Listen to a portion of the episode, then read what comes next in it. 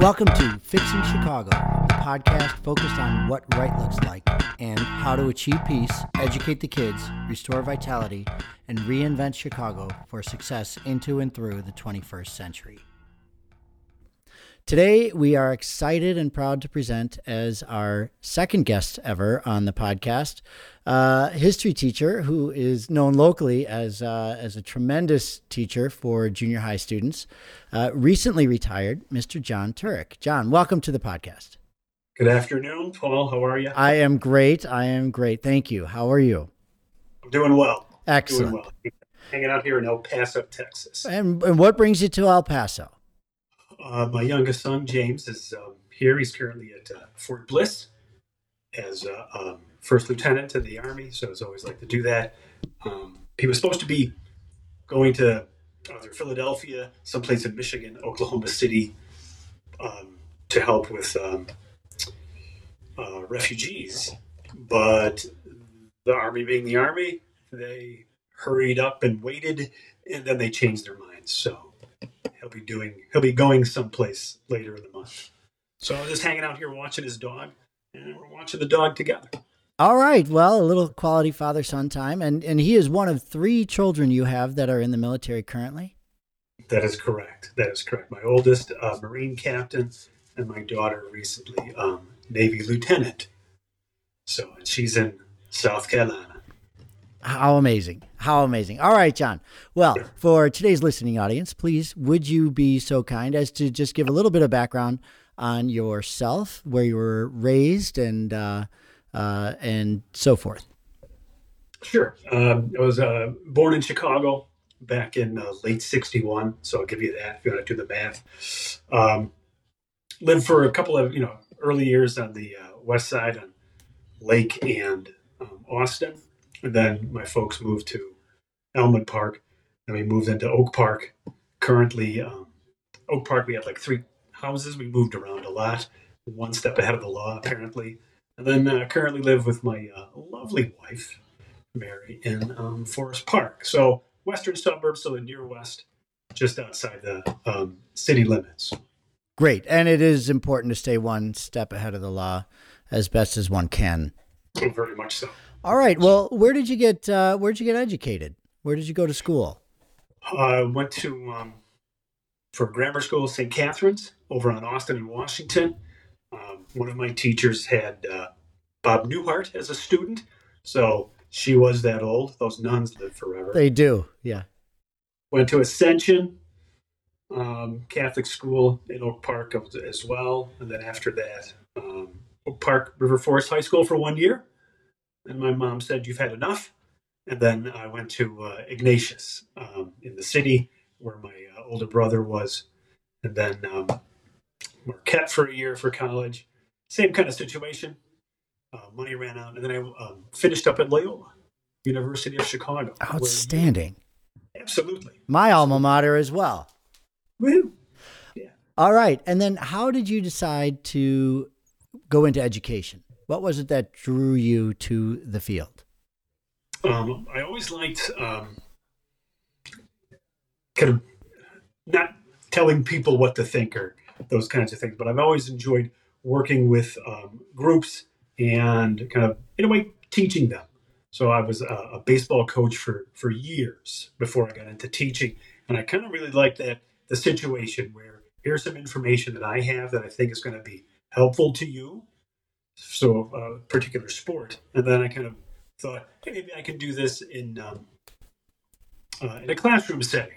All right, had a couple of really good teachers, not a lot, but a few, and I thought, I could do that. So really good history teachers at Ignatius, so that kind of worked out well. So I was always a good reader, so my mom made us sure that we were reading before kindergarten, so that kind of helped, and that definitely opens up your life as well for those things that you're interested in. So I was always interested in kind of sharing information. All right. And then when you graduated college, you started working as a teacher. Was it at Ascension? No. After college, took a couple of years off, kind of like retired early. And then went, a situation opened up at St. James Catholic School, 29th and Wabash. And they recently just tore down the church because it was falling out. But it was the oldest Black Catholic parish in the city. So I got a, I think my mother knew the principal. So I've been living with connections, which works out well. So I taught there for 2 years.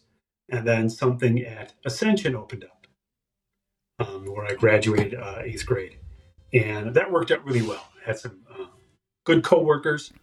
I had a terrific principal who kind of let me do not what I wanted to, but allowed me to kind of teach the class in a way that wasn't strictly like out of the book. So it was history class, so I really enjoyed that. And that kind of hooked me then to kind of improve my, we'll say, you know, the education that I needed to go further in terms of like master's degrees, that kind of thing. So. And then did you go and get a master's degree? I do. I have a master's in reading instruction. All right. And my college degree, I'm an English major, much like yourself. Yes, sir. But then I think I teach history as if it's an English course where there's reading and writing and analysis involved. And that, I think that makes the subject come a little bit more alive than just answering questions out of the back of the book, which I don't do. Oh, good. Thank God. So, yeah. Nothing more dreary than just memorizing dates and answering dates. Exactly. It's not just names and dates. And I stress that to the parents as well when I was teaching, but. All right. Well, so and then you taught after Ascension, you taught at a public school in Oak Park, I taught at Longfellow where I went to kindergarten. Taught there for about 10 years and then went to Percy Julian Middle School from 05 until I recently retired last year. And I highly recommend that for those of you who can. Oh, so. Wonderful. Well, so my first question for you today, John, is why history? Kids have to, they have to listen to, I mean, they have to go to class in history every year, it seems, throughout the entire educational process. And what about history is so important that we should devote so much time to that? Good question, Paul. Thanks for having me on. I think the history is it's not so much what you teach, it's certainly how you teach it as well. So there's that philosophy. You need to make it pertinent and make it connected to certainly current students' lives. But I think the history is important of anything, whether it's local history or your national history, your cultural history. I really believe you really need to know it so then you can formulate other opinions about other people's histories. And not just to say mine's better than yours, but definitely to have informed opinions on how to go forwards and not necessarily repeat mistakes, because that's going to happen anyways, but to see how your history as well as somebody else's history definitely matters as we kind of try to coexist in this, I want to say, shrinking world that we have now with all the telecommunications available. And I am not on social media, but I hear it's wonderful. Yeah, it's kind of a thing now. Yeah, is it? Okay. Yeah. I let it pass me by. Ah, well, that's all. That's fortunate. Well, I approached the subject of why is history important from a biological perspective. And if you'll indulge me, I'd like to share that one. Please do, yes. Ah, well, as a species, Homo sapiens, us, we're the only ones out there who don't encode the majority of our survival skills into our DNA. How so? Well, most of our survival skills are learned from our parents, from our tribal elders, from people that were before us. A bird will migrate based on instinct. Humans don't have that same kind of instinctual understanding of what to do in order to survive. Now, definitely, a baby bear needs to learn how to fish salmon from the river from their mama or papa bear. I think it's mostly the mama that teaches them. But I believe so. Yeah, but no other species to the same degree has to learn how to survive and how to coexist and how to move forward to nearly the same degree. We're quantum levels more so than any other. So I think of learning history as fundamentally important for our survival individually and collectively. I'm going to have to agree with you. Not that I wasn't going to anyways. So that's where, if I may, how I start usually with the history that I was teaching, kind of a cultural investigation.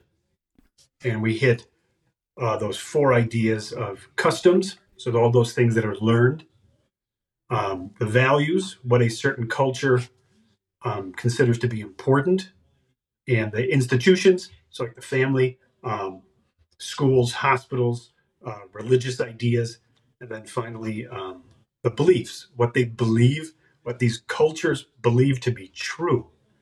So what you're saying, most of what we know historically comes from a cultural perspective. And this is where it's extremely important to understand your perspective, because especially today now, people disagree on everything, as you've seen that. And that's okay. That's why my beliefs might not be yours. So how I try to kind of impart this understanding of your history, meaning like a room full of students, in every room, let's say I taught 5 classes a day, every room was different. So everybody had their own cultural history.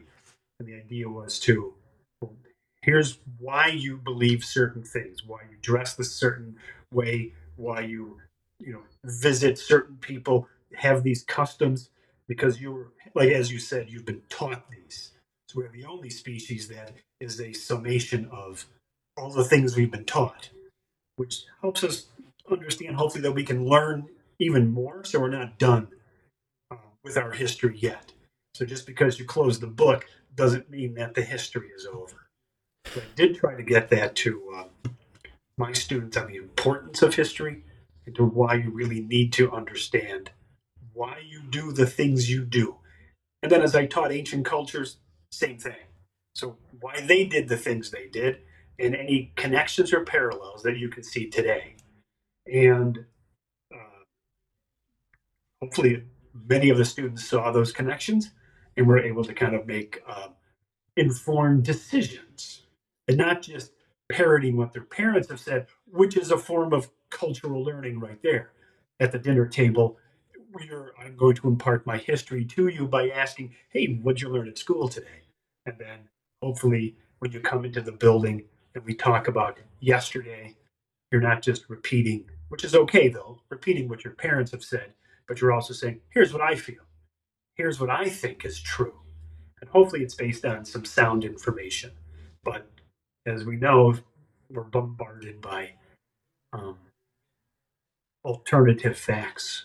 Yeah. A couple of years. But this is where the teaching of history comes in, where you can kind of, set yourself up, build your armor and saying, I'm going to let that in, but I'm also going to deflect it if I feel that it's not true.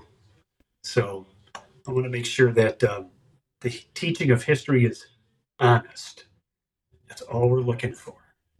So doesn't seem like too much to ask, but. No, it really doesn't. So again, other kids can spout off, trivial facts, outstanding. I want you to understand why it's a fact and that it happened, and then kind of continue with it in a way as you get older to kind of put it into your arsenal and then use it effectively, hopefully positively as well. So it must be exciting with the junior high level kids as their cultures, values, and beliefs and their understanding of institutions is gradually moving from the rote memory phase of younger years into the more internalized and personalized phases of the young adulthood, and absolutely. Watching them transform must have been, and being part of that transformation must have been pretty rewarding? I'm not going to pat myself on the back, although I just did on screen. But no, absolutely it was. That's why you kind of get into teaching. This is why you do those things, just to see that growth. And yeah, hopefully they'll take it to the next step as well. So as they get older and then see different teachers as well. They're able to not say, oh, my teacher last year was so much better. But that's not the point. The point is like, well, I'm going to take what I have when I'm 12, apply it to now when I'm 13, eliminate those things that are no longer important to my growth, maybe absorb new things. So that's the whole idea, is to see both perspectives or multiple perspectives, certainly moving forwards. Well, I like it. What would you say was your style in teaching, or did it evolve over the years? It certainly evolved over the years, I guess. Hopefully anybody's would, because even though you would teach the same things, same subject, it's a different class. You know, the kids are different every year, even though you've got 30 in a room. It's like, this is a different group. And that should then hopefully kind of spur in you change. So, I enjoyed seeing the new kids every year. And then it kind of said, helped me to kind of change my approach each year too. So I do some of the same things, but then you kind of gauge the room and you go, yeah, I think we'll try something different with this group of kids because it looks like they could feed more off of it instead of. So what works for one doesn't necessarily work for another. So I would try to definitely look to see which classes, morning or afternoon would be better suited for a different style. I see. So, right after lunch is a different style than first class of the day. Ninth period is different than first period. Right. So, and you realize that right away. So you have to change your methods to kind of get your point across. So all right. Well, since this is a Chicago-based podcast and we're looking at issues kind of central to Chicago and suburbs, what kind of examples in terms of history, whether it's cultures, values, institutions, or beliefs, do you think would help Chicagoans today, given the many and varied challenges that the city and region face? Oh my God.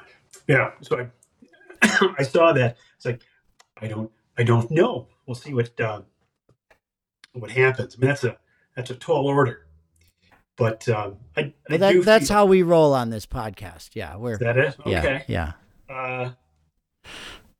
Yeah. So when I saw that, I was like, well, it is, it's fairly broad, but I believe it's, let's say you're living in a certain neighborhood of Chicago. So this is where Chicago is made up of these 77 different, we'll say cultural enclaves, groups. Absolutely. Enclaves, groups. And each one of these neighborhoods has a sense of place. So you can go to Cleo's and you can see the neighborhood around there. And then you can go to the north side, like Andersonville, and say, oh, all right. So a different cultural idea in each of these neighborhoods. And I feel, and it's the way people move around nowadays, which is great. Movement's one of those human conditions. I think if you know the history of where you're living right now, you can see why certain things are the way they are, both positive and negative. And you see certain things that you think aren't working. Hopefully, you'll take a look back and go, well, why is it this way? Why are we still having this issue here? You want to talk about crime in certain areas, which I really don't want to get into in a way because there's so much behind it. But it is almost like it's a cultural mindset from 50, 60 years ago. Certain schools in certain neighborhoods don't do well, and they haven't been doing well for decades because it was designed that way. So you keep certain groups separate from other groups, and then you kind of let them fend for themselves, where more educational dollars are going to say higher performing areas, if that makes any sense. But that's So if you're living in a certain area, you should know the history as to why things are the way they are. And if you do, and you're looking for solutions, then you can see where you need to start. Sometimes you need to start like 60 years ago. I was going to say 1940s, right? Oh my gosh! So that's what it should come down to. And you, but the thing is, then we you know, I used to do like a mini unit on power and the types of power, who has it, and the goal of anybody in power is to never lose it.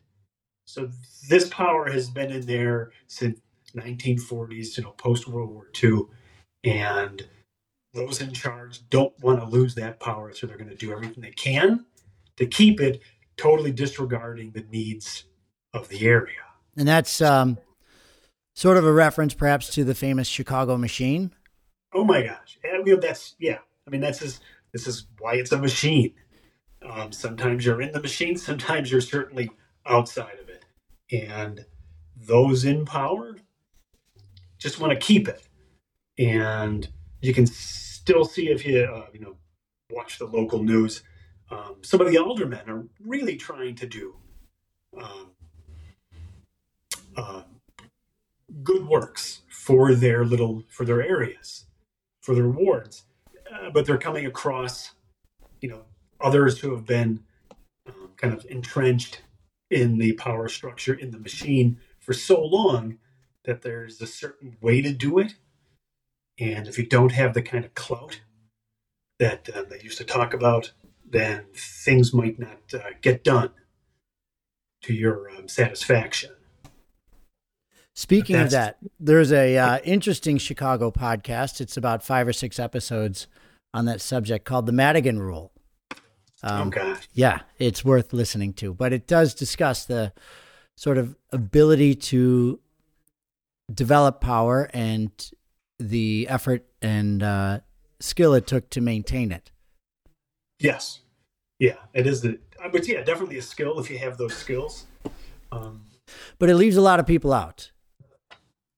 Yes.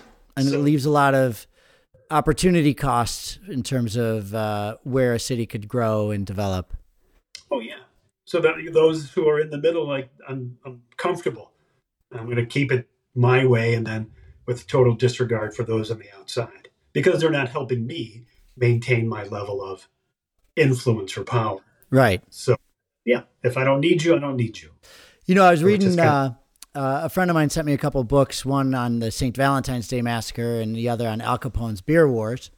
And it's fascinating to look at the organized crime history of Chicago and to see how since, you know, for over a century, it's been a constant in the landscape. Yes. Oh, absolutely. Absolutely. And the crime has shifted to kind of more individual, kind of accumulation of, like, I guess, wealth or prestige, as opposed to like back in the 20s and 30s, where it's like these well-organized cultural groups were trying to control the city. And in a way they do. You control the politics, you control the services provided, certainly both legal and illegal, control enforcement, that kind of thing. So this is why you can see where certain things aren't getting done in certain neighborhoods or wards because of the influence that certain cultures had over the workings of the city. So, well, I think it's a really rich area for people to look into, because there's so much with this current moment in terms of social media and internet news and 1,001 TV stations, where there's so much info to take in, you can't get your arms around everything that's happening right now. And they all seem mysterious, and solutions sometimes seem to be generated out of thin air. But as you look back into it, you find that these scenarios have been played over and over and over again, many times with the exact same playbook as they were 50 years ago. Yes. Yes. That's because it worked for a certain group of individuals. And it's just going to, as you say, keep running the same plays until they, whoever they are, overhaul the entire system. Well, I know that one of your interests is ancient cultures. And I was lucky enough at Loyola to get to spend a semester in Rome. And one thing that shocked me was the realization in learning about ancient cultures, how many of the things hadn't really changed. That this is just sort of fundamental to how things get done. And I wanted to ask your thoughts on that subject. Yeah, absolutely. So we mentioned before off camera, as you said, like in ancient Rome, certainly the whole Republican structure, patronage. So you have your minions coming around to your house every morning because you have influence over the politics of the city, not just the city, but actually the cultural landscape that is Rome, at least back then. So if I need something from you, I would ask, and then certainly I would return and say, what can you give me? So that's this whole idea of give and take. Imagine like buying votes, all right, to get your candidates in office, or causing like a riot in the streets. So would never happen now. Yeah. I've read some things and I've seen some things on the news. I think I saw it live too. There's stories where, Julius Caesar, before he goes off to Gaul, stages a riot in the streets. So a candidate does not get appointed. There's just so much melee and bloodshed and violence in the streets of Rome that day that they don't hold the election. So you'd think that how can that possibly ever occur in modern times? But you can see it all the time. So there's that whole idea. I think Chicago worked out pretty well as a mirror of that type of system. What can you give to me? And if you can't, then you have nothing for me, but I'm going to go over here to kind of, see what I can get from somebody else to once again, keep me in power, make the policies that are going to benefit me, possibly line my pockets or something, right? So you have all the scandals of the recent, like last couple of decades, like Silver Shovel, so the whole collection of judges are rounded up by the FBI in a sting. Greylord. Yeah. Greylord. Yeah, exactly. So that's when my influence at the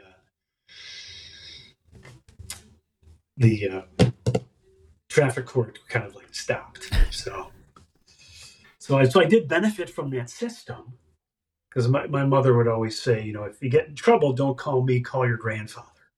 So he was this old Irish guy who knew everybody because he's from that area, like Brandon Halstead. And he had, influence. And like that's how it works. And then, as you mentioned before, you can still see that today. Right? You can see it in our in the halls of Congress, that kind of thing. It's all about influence and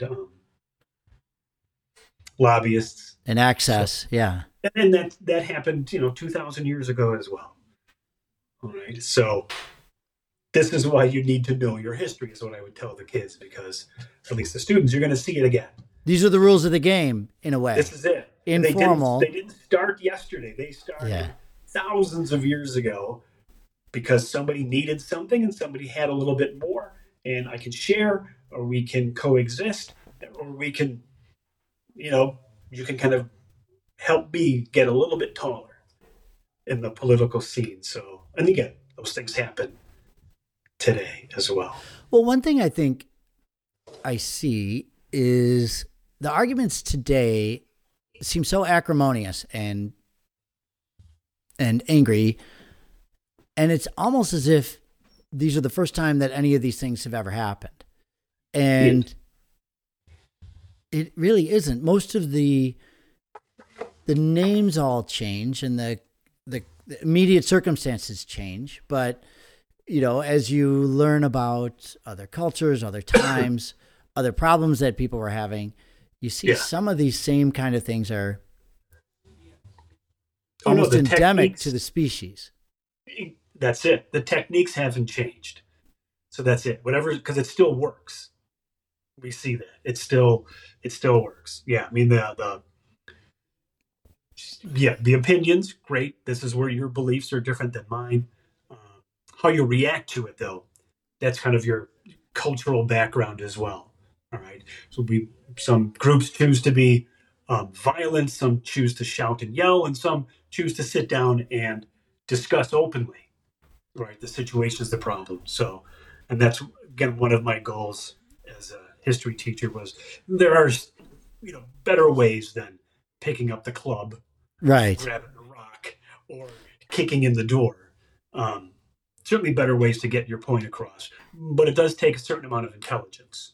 So, and you got to sit down, you got to think, you got to read, and then you have the chance to kind of give your analysis of a situation because it's based on sound information. And emotional intelligence as well. Oh my gosh. Yes. Yeah. So we've seen that. Yes, absolutely. Even the courtesy of waiting for the other person to finish their argument and then it's your turn.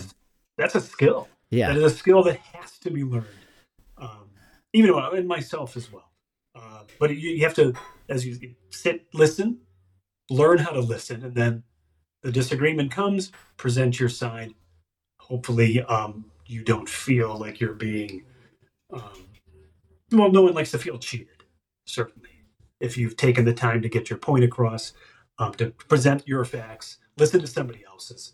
But no one wants to feel cheated. And when they do, that's where that emotional context needs to kind of be a bit more mature than what we've seen possibly the last couple of years. One thing I would like to learn more about is the history of individual cities, whether you're talking Detroit or Chicago or, Cincinnati or outside these areas, San Francisco or New York. And what can one city learn from another city's ups and downs? And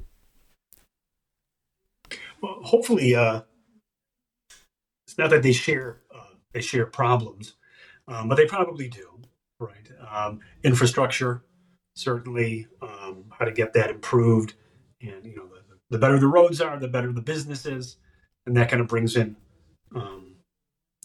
greater economic stability.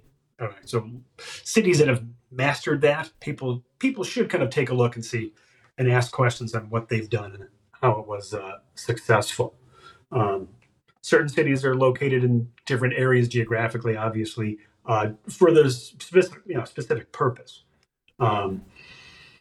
Those cities along like the major rivers, transportation, commerce. All right, so we saw that with Chicago. It was in the perfect place at the perfect time. So other cities that are near major waterways and have access to railroads, as we saw that with Stephen Douglas. Take a look at that. That certainly boomed immediately. I think Chicago is still has the record for the fastest growing city in the world, population-wise. I did not know that. It literally exploded. Some would say maybe too fast to kind of catch those individuals who are kind of making the fast buck, and they continue to do so with that. Just my take on it. But yeah, it's the fastest growing city. So again, if you knew that, you can see why. Maybe I can duplicate that. Maybe I can kind of replicate that with my city as well, or at least get policies passed that would make effective growth, not just growth to line my pockets, but certainly growth that would benefit the rest of the city. But then that might take a certain kind of individual who's not interested in lining their own pockets first. There are some, but this reminds me of after the Chicago fire, when a large amount of the city was suddenly vacant. Wasn't that when Daniel Burnham and others came in and redesigned the city along a more functional design? That initially the roads were all sort of curved and followed the usual, cow paths and whatnot, and the things were clustered, and then they brought in a certain order with the boulevards and the parks and the ring of green spaces around the perimeter in order to make the city work better. And then that was a great moment where they had one chance to get it right, and they did. Yeah, absolutely. They, again, all the land, all the rubble pushed into the lake to kind of create the green space there with Lakeshore Drive eventually. Using the rivers, because they worked out really well, not just for transportation, but for sanitation. So they reversed the Chicago River to kind of take the sewage to St. Louis. So this is our gift to you. You're welcome. And so it certainly worked out in our benefit. But the design of the city is certainly, it's not like, you know, Washington DC or Philadelphia. It is more based on the grid, which does allow easier traffic. We still have the diagonal streets of the old animal trackways, so like Milwaukee Avenue and Waukegan. They serve a purpose as well, right? Straight line. But the city design itself certainly does made it a bit more conducive for travel and trade, which once again increased commerce, which kind of made the city even greater. So it worked out. Well, I thank you. So do you have any advice for Chicagoans regarding teaching history or subject? Sure. And you should know your history. And then it all depends, as I told my students, that be careful of the history that you do read. Somebody put it down on paper for, even in text, especially in textbooks. You should understand, you know, where you're from, and it's going to help you kind of be able to open up new places to go to. So even at your small roadside historical marker, stop, take a look, read it, and understand where it's coming from. So, because most of these are specific to an event that you hopefully maybe stop and think and say, what's the other side of this? So who put this up? Who put this historical marker up?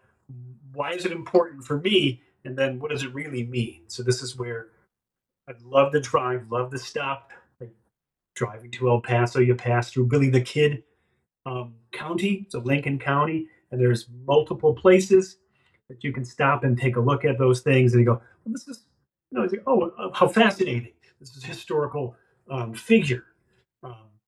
You know, a youngster out on his own making his life in the Southwest, and you kind of think, well, he's kind of a hired gun.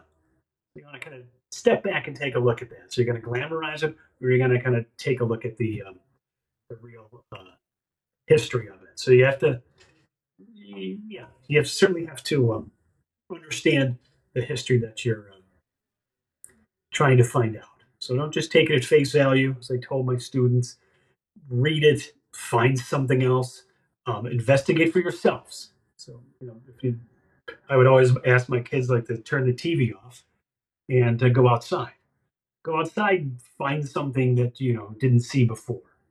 So we would always do we'd start with the Chicago neighborhood, but before that we did Oak Park, since Percy Julian Middle School is in Oak Park. I would say, well, take a look at around your neighborhood. You know, why are there certain houses here? And any individuals who used to live there, can you kind of point them out? What gives your neighborhood a sense of place? Why would people want to visit? So you kind of certainly accentuate the positives, but you also want to make sure that, hey, this also happened here, and here's why. So it would give somebody else a chance to even, you know, make up their own opinions about the history that they read. So hopefully that helps them. Well, I think that's great advice, you know, and the more data points you pull in and the more you tie them together, the stronger that whole network is, and the more resilient and the more able we are to understand what's happening at this moment, rather than just be surprised over and over and over again. Yeah, definitely. So, yeah, good point. I mean, if you are surprised by the history, you go, wait a minute, I should have seen that coming. Yes, you should have, because it was right in front of you. You chose not to turn the page. So we want to make sure that you can, again, do your research. Do your research. Asking me, that's the kids would always ask me, it's like, what do you think about? It's like, do your research. And you'll tell me, here's what I found. And then what did you find? And then we would talk and have a conversation on the different ideas that come from like the same subject. You go, all right, now you're thinking. Now you want to analyze this and then make it work for you.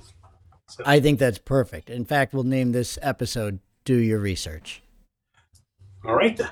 It's ideal. All right.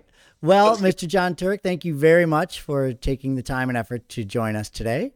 And my pleasure, Doctor. My pleasure. I really appreciate it. Tip of the hat to you, sir. Thanks again for listening. And if you have a topic you would like to have us discuss, or comments or feedback, please either log on to www.paulbrianroach.com, that's Brian with a Y, and click on the About and Contact page, or send them directly to letters@paulbrianroach.com.